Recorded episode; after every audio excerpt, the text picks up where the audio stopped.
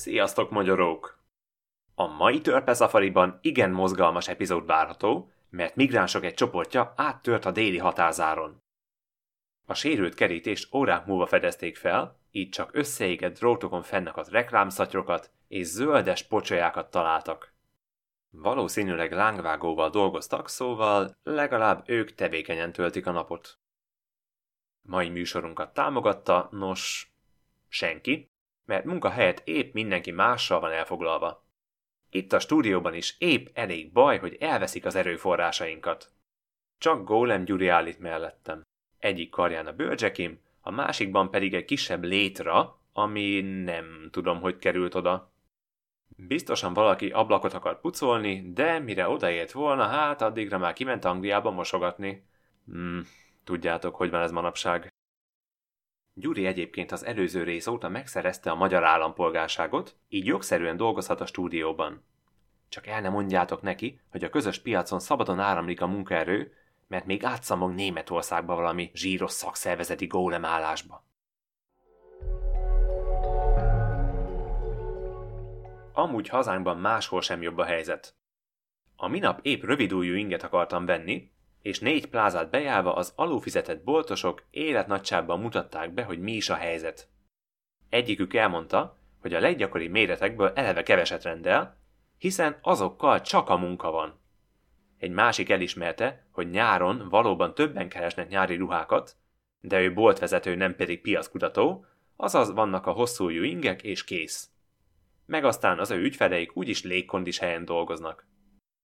Kétségbeesve megpróbáltam online rendelni, de egy cégnél kiderült, hogy az ingyenes házhoz szállítás náluk azt jelenti, hogy az árut kiszállítják a legközelebbi vidéki üzletükbe, ahonnan én ingyen elvihetem.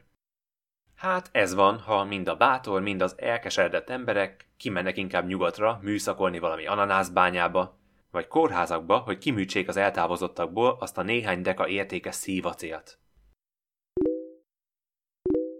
Ó, most látom Facebookon, hogy egy alsó mocsaládi kerthelyiségből rémült videókat töltenek fel. Az egyik vendég a verandán bottal megpiszkálja az elszenderült pincért, mire az zizegni kezd.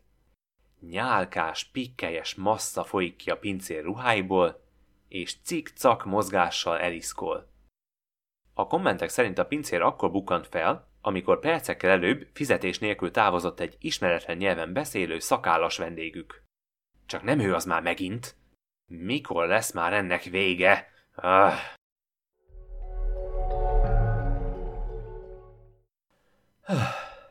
Visszatérve a témánkra, ahogy az életben meg annyi dologba, a szakember hiányba is belenyugodtam. De kit lehet találni, ha nem szakembert? Először azt hittem, szinte bárki lehet jó rádiós, ha rákészül. Tudjátok, sosem késő a jó rádiós hanghoz elkezdeni sebb benzint inni és bagót rágni. Aztán megpróbáltunk utánpótlást toborozni, és hogy jártunk? Akkor persze még nem tudtam, hogy van olyan lehetőség is, hogy egy elhagyott iskola tornatermében életre keltek egy gólemet.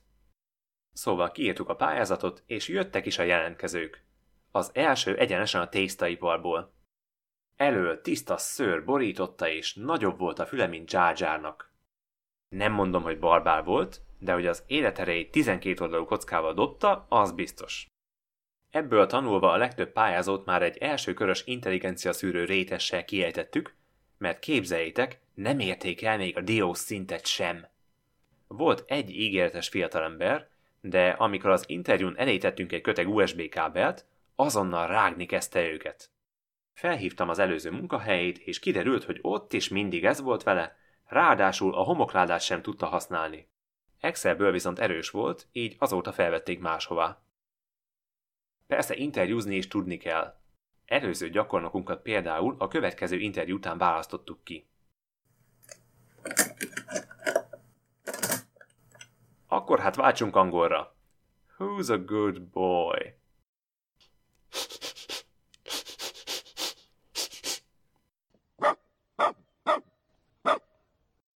Hmm, fel van véve.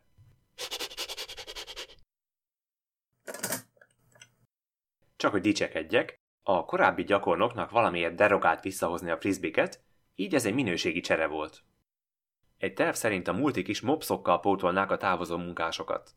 Van egy fejvadász a városban, aki 30 lepedőért ad egy kicsi, pályakezdő mopszot. Persze ezekből egy nem képes pótolni egy munkást, de 6-7 már határeset.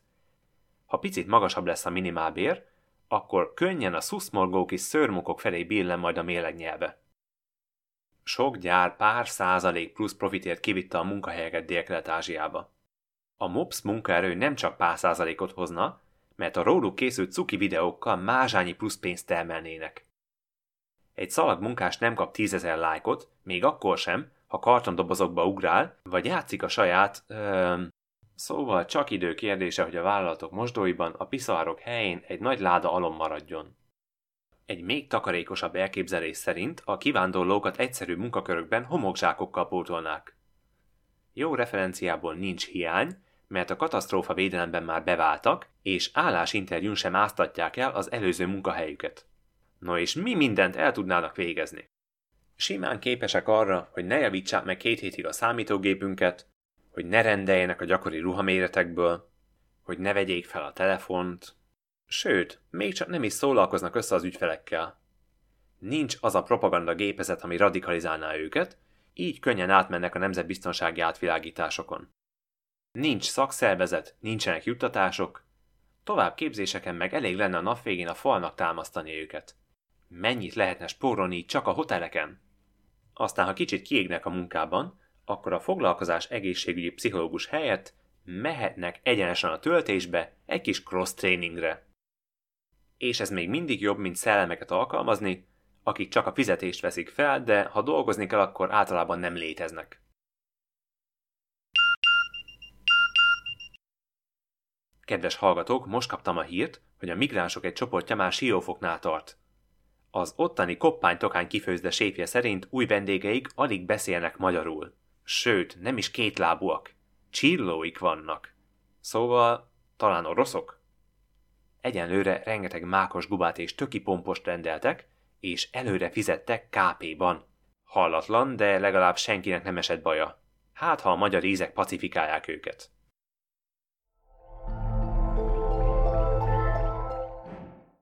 Apropó, ha valami igazán magyar, akkor az a vállalkozó szellem. Fiatalon magam is kipróbáltam, milyen egy startup céget beindítani. A beindítást úgy értem, mint amikor a tábor tüzet egy gyufával beindítjuk. És itt a cég volt a gyufa. Ehhez egy kis saját erőt is hozzá kellett tennem, de tudjátok, hogy megy ez. Mindenkinek vannak otthon elfekvő dolgai. Könyvek, amiket nem olvas, idejét múlt félelmek, felesleges rovarok a szőnyeg alatt, csak kreativitás kérdése, hogy mit hozunk ki belőle. Így össze is jött kb. 3500 forintom, ami már akkor sem volt sok. Úgyhogy inkább kölcsön kértem a derékszögű takarékszövetkezettől kezdőtőkének 170 milliót. Ez még a hitelválság előtt volt, így akkoriban bárki kapott hitelt, akinek voltak kompromitáló fotói a helyi fiókvezetőkről. Kicsit magas kamatra adták ugyan, de a kamat felé törlesztéskor mindig le lehetett fogyasztani. Illetve KFT helyett csak nagyon korlátolt felelősségű társaságot engedtek alapítani. Kezdetben egy kollégista haverommal ketten voltunk a cégben. Ennyi pénzből nagyon szép székeink voltak az irodában. Első és utolsó termékeinkkel a munkavédelmi piacra akartunk betörni. Kifejlesztettünk például egy lángáló munkavédelmi rövidnadrágot. Így ha valakinek rövidnadrágban kellett mondjuk műanyagvezetéket hegesztenie, akkor nem kellett félnie, hogy oda pörköl. Ezt aztán kiegészítettük egy olyan munkavédelmi napszemüveggel, ami az UV-sugarak mellett tésztát is tud szűrni. Legnagyobb újításunk pedig a munkavédelmi kuglóf volt, ami a Geiger számlálót helyettesítve annál jobban ropog a fogunk alatt, minél nagyobb a háttérsugázás. Csodálatos szerencse volt, hogy az első szállítmányt egy állami nagyvállalat megvette, és előre fizetett. Független félként sem megerősíteni, sem cáfolni nem tudom, hogy előző évben megspékeltük volna a baleseti statisztikáikat pár hajmeresztő esettel, amit látszólag csak a mi termékeinkkel lehetett volna megelőzni. Minden esetre, amikor kiírták a beszerzési pályázatot, akkor csak egy talpra esett cég volt a piacon. Az így kapott pénzből kijött a hitelünk, és épp azelőtt sikerült a céget egy strómanra átiratni, majd jogutód nélkül felszámolni, hogy a vevő a hatóságokhoz fordult volna. Megtanultam, hogy néha a legtöbb, amit tehetünk, hogy egy kicsit megnehezítjük mások életét. Kollégám további termék ötletei pedig füstbe mentek. Így aztán nem látta meg a világ a tüntetőknek szánt munkavédelmi lángoló vasvillát sem. Pedig ez nem csak, hogy égésbiztos fogókkal, de kellemes fahéj illattal is tompította volna az amúgy agresszív összhatást.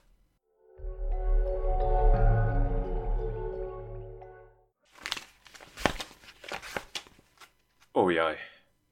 Gyuri egy rendkívüli faxot mutat nekem. A hatóságok sikeresen azonosították, hogy a mai hatásértők egy idéli kisvárosban Balaton nyelén tömörülnek.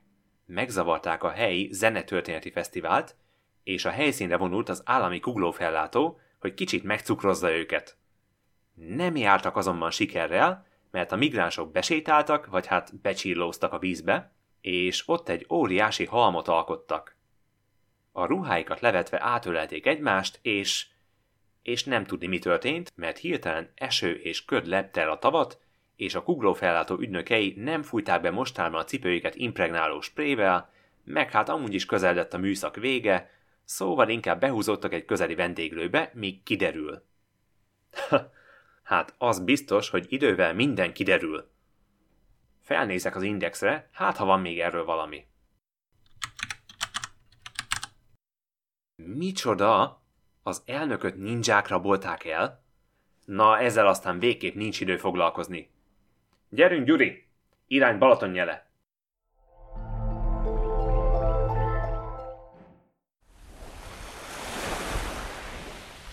Itt állunk a Balaton parton Gyurival. Hamar ide találtunk. Csak követtük a csillós bevándorlók húzta zöld nyálkás csíkot, ami egészen egy móló végéig fut. A nap eltűnt, és zöldes felhők úsznak a helyén. Alattuk olyan geometrikus madarak röpködnek.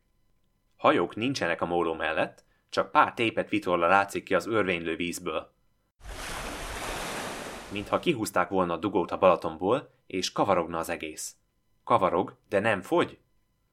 A strandolók jobbára behúzódtak egy közeli vendéglőbe. Csak néhány fiatal tartja magasra az okostelefonját a parton.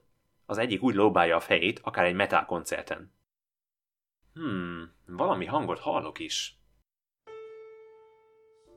Ja, igen, Horizon Otto említette, hogy itt tartanak majd nyárbúcsúztató koncertet. Ahogy a hangszerek megszólalnak valamelyik közeli strandon, a Balatonból kiemelkedik egy ház méretű burok, mintha a víz szülni akarna. Oh, nem csak mintha. A burok megrepett és...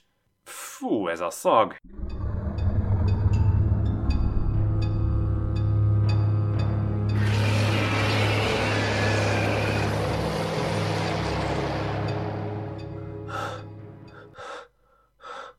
Inkább meghúzódok én is a vendéglő tövében. Tudtam, hogy a sárkánytűz annyira káros, hogy aki kapcsolatba kerül vele, annak utána digoptriás szemüveget kell viselnie mind az öt érzékszelvén. Gyuri viszont nem fél, sőt, nem is kértem tőle semmit, de a víz felé tart. Amerre lép, a hullámok ketté válnak. Örvénylő falakkal egy néhány méter széles folyosó tárul fel a Balaton két vége között. Benne Gyuri és a sárkány. Nem pont így képzeltem el a sárkányokat. Fenyegető lángnyelveket ereget, és próbálja mozgatni a szárnyait, amik autónyiak, de elég alulfejletnek tűnnek. Ez még csak egy fióka lenne? Gyuri megrohamozza a nála ötször magasabb behemótot, és hiába püföli, mit sem ér. Erre a sárkány... Ó, szembesül vele, hogy Gyuri jó bírja a forróságot. Ez így nem lesz szám elég. Kicsit jobban kelj ki magadból, Gyuri! Ajaj. Gyuri bőre vörösen izzik, és kékes füst szivárok belőle. A sárkány hátrébb lépdel, talán erőt venni egy rohamhoz. Mögötte megjelenik egy áttetsző alak, egy ugyancsak áttetsző, páncélozott lovon üget, talpig vérben, láncsával a kézben. De ismerős, az a Gyuri árnyéka. Mi is állt az amulettjén? S. György? Csak nem maga a sárkányölő? A sárkány szárnyával odacsap Gyurinak, akit elnyel a Balaton. Hátulról azonban Gyuri árnyéka szörnyű sebet vág a sárkány oldalán. A bestia zavarodottan néz ide-oda, Gólem Gyuri visszaúszik a száraz folyosóra, és az ányéka felé rohan. Elég leharcolt. a bőre több helyen felrepett, és kékesen ízzik, mint egy konvektor. A parton a közönség igencsak gyarapodik. Több tucatnyian állnak tátott szájjal, telefonjaikba bújva. Micsoda fényár! Gyuri és az árnyéka egyesültek, hogy megváltozott. Bőre agyakban helyet vörösen izzó, a páncélja tiszta fém, még mindig kéken füstöl. Van a kezében egy lándzsa, illetve már nincs, mert már a sárkány hasában van. A gyíkszöny egy utolsó tüzes leheletet okád rá, aztán megroskad és eldől, mint egy zsák cement. A parton a tömeg éjjenez, de Gyuri csak lemondóan néz vissza ránk. Nagyon dől belőle a füst. Több a füst, mint a gólem. Rezsicsökkentést érzek a számban, és szemeiben kialszik a gázláng. A partra érve páncélja szétreped, a földre hull. Mögötte a Balaton összezárul, ő pedig málni kezd. Ne, ne! Egyszer találok egy jó szakembert, és őt is elveszítem. Valaki kifordul a tömegből. Nagy szalmakalapot és napszemüveget visel. Szakállas. Felén néz. Futásnak ered. Elegem van, ezúttal gyalog van, annyira nem lehet gyors? Eh, megint gyorsabb volt nálam. Még láttam bemenekülni egy parti hotelbe, bejöttem hát én is. Sehol senki. A lift épp a legfelső szinten áll, úgyhogy már megyek is oda. Onnan csak nem menekül.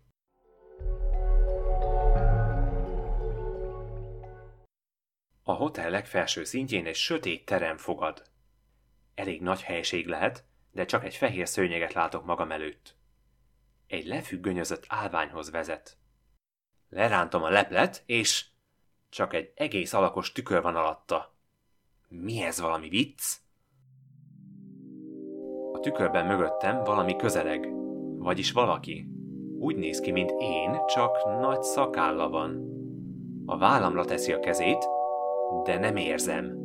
Hátrafordulok, de, de nem áll ott senki. Visszanézek, és ott van a tükörben mosolyogva. Benézek a tükör mögé, végig simítom, de nem képernyő, csak egy tábla üveg. Mikor keverhettek valamit az italomba? Vagy álmodnék? A tükörbe nézek, és még mindig ott állok benne. Én és én. Ketten vagyok, de egyedül. Egy hangot hallok. Az én hangomat, pedig nem beszélek. Amikor magamhoz szólok a tükörből, akkor a mikrofonon a jelszint zérót mutat. Elmondja, hogy nem véletlen találkoztunk, hogy ő tulajdonképpen én, csak kicsit máskor és máshol és máshogy. És ide csak néha tud eljönni, ha épp nem figyelik. Megtudom, hogy ő lopta el és kapcsolta be a hortobágyon az állami fellátó kísérleti kibertérgépét, ami a látomásomat okozta, hogy útra indítson. A beállításokhoz azonban nem értett, így elég kusza lett a vízió. Ahogy sejtettem, ő adta a tiltott Yeti Olaf Horvátszonnak, hogy segítsen hiteltelenné tenni a gonosz államtitkárt. Ő csempészte a parkba a tiltott történelmi iratokat, hogy belássak a színfalak mögé. Csak azt nem tudta, hogy nálunk már nincsen Szovjetunió, így kicsit furcsa lett a történet. Ő intézte el, hogy a rejtett megyében a rituáléhoz olyan simán beszerezzek mindent, és hogy Gyuri tudjon később segíteni. Arra nem gondolt, hogy esetleg nem értek a gólemek karbantartásához. És ő zavarta meg a HB rendezvényhajón a koncertet, mielőtt elszabadult volna az intergalaktikus káosz a pokol elektronikai zenétől.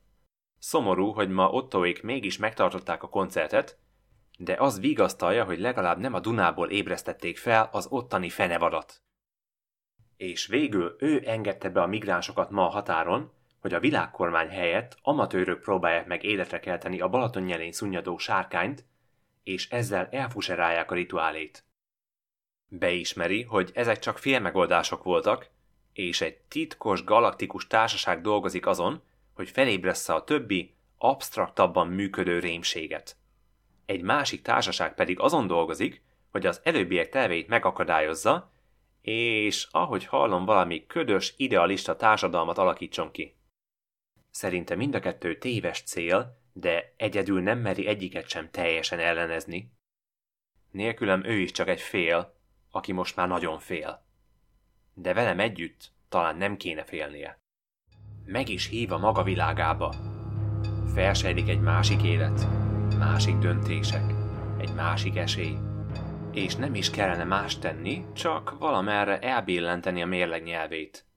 Két töredezett világ helyett egy erőset létrehozni. Új nyertesekkel, új vesztesekkel. Eh, ahogy hallom, főleg vesztesekkel. Hát, én ilyeneket nem mondanék magamnak. Megtorpan. Elmondja, hogy nem akart ilyen döntés elé állítani. Hogy az egész nem az ő ötlete volt, és nem tudja, mi olyan fontos bennünk. Hogy csak én dönthetek, és amíg én nem döntök, addig az egész világ a lét és nem lét között táncol. Elmondja, de nem mond semmi újat. A gondolatok úgy úsznak a fejembe, mintha régi emlékek lennének. Emlékszem azokra is, akik ebbe a helyzetbe hozták. Hmm, már látom is őket mögötte. Ott állnak a neonlila árnyékok, amik valahonnan ismerősek. Csillagközi urak, mindent irányítani akaró tekintélyek. Akiknek nem szoktak ellent mondani. Akiknek nem lehet ellent mondani. Kedves hallgatók, ilyen lehetőség egyszer adódik az életben. Dönteni kell. Akárhogy is nézem, valaki veszíteni fog. Valaki veszíteni fog, és én leszek a felelős. Előre elnézést kérek, mert nem tudom, hogy mit tegyek. Vagyis, pontosan tudom, hogy mit tegyek. Ketten vagyok. A másik én biztosan meg fogja érteni. Már is szomorúan néz rám a tükörből. Ismerős tekintet. Az ingem nyakából felveszem a munkavédelmi napszemüvegemet. Felhúzom a rádiós kesztyümet, oldaltáskámból kiveszem a pótmikrofonomat, és a nyelével a tükröt apró darabokra töröm.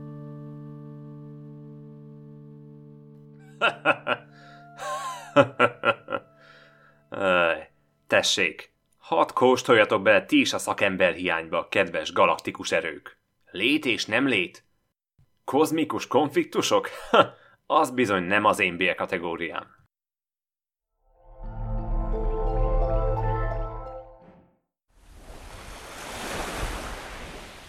Kicsit kijöttem, kiszellőztetni a fejemet. Itt állok a parton. Gyuriból csak egy sácsomó maradt, amit kezd elmosni a víz. Mintha csak a természet emlékeztetni akarna közös jövőnkre. Némi vigasz, hogy utolsó perceiben azt csinálta, amihez jól értett. Ilyen egy igazi szakember. A törpe szafari egyenlőre véget ért. Mihelyt lesznek újabb szponzorok, még jelentkezünk. Következő műsorszámunk hosszú-hosszú csend, amit csak néha törnek meg félelmeink.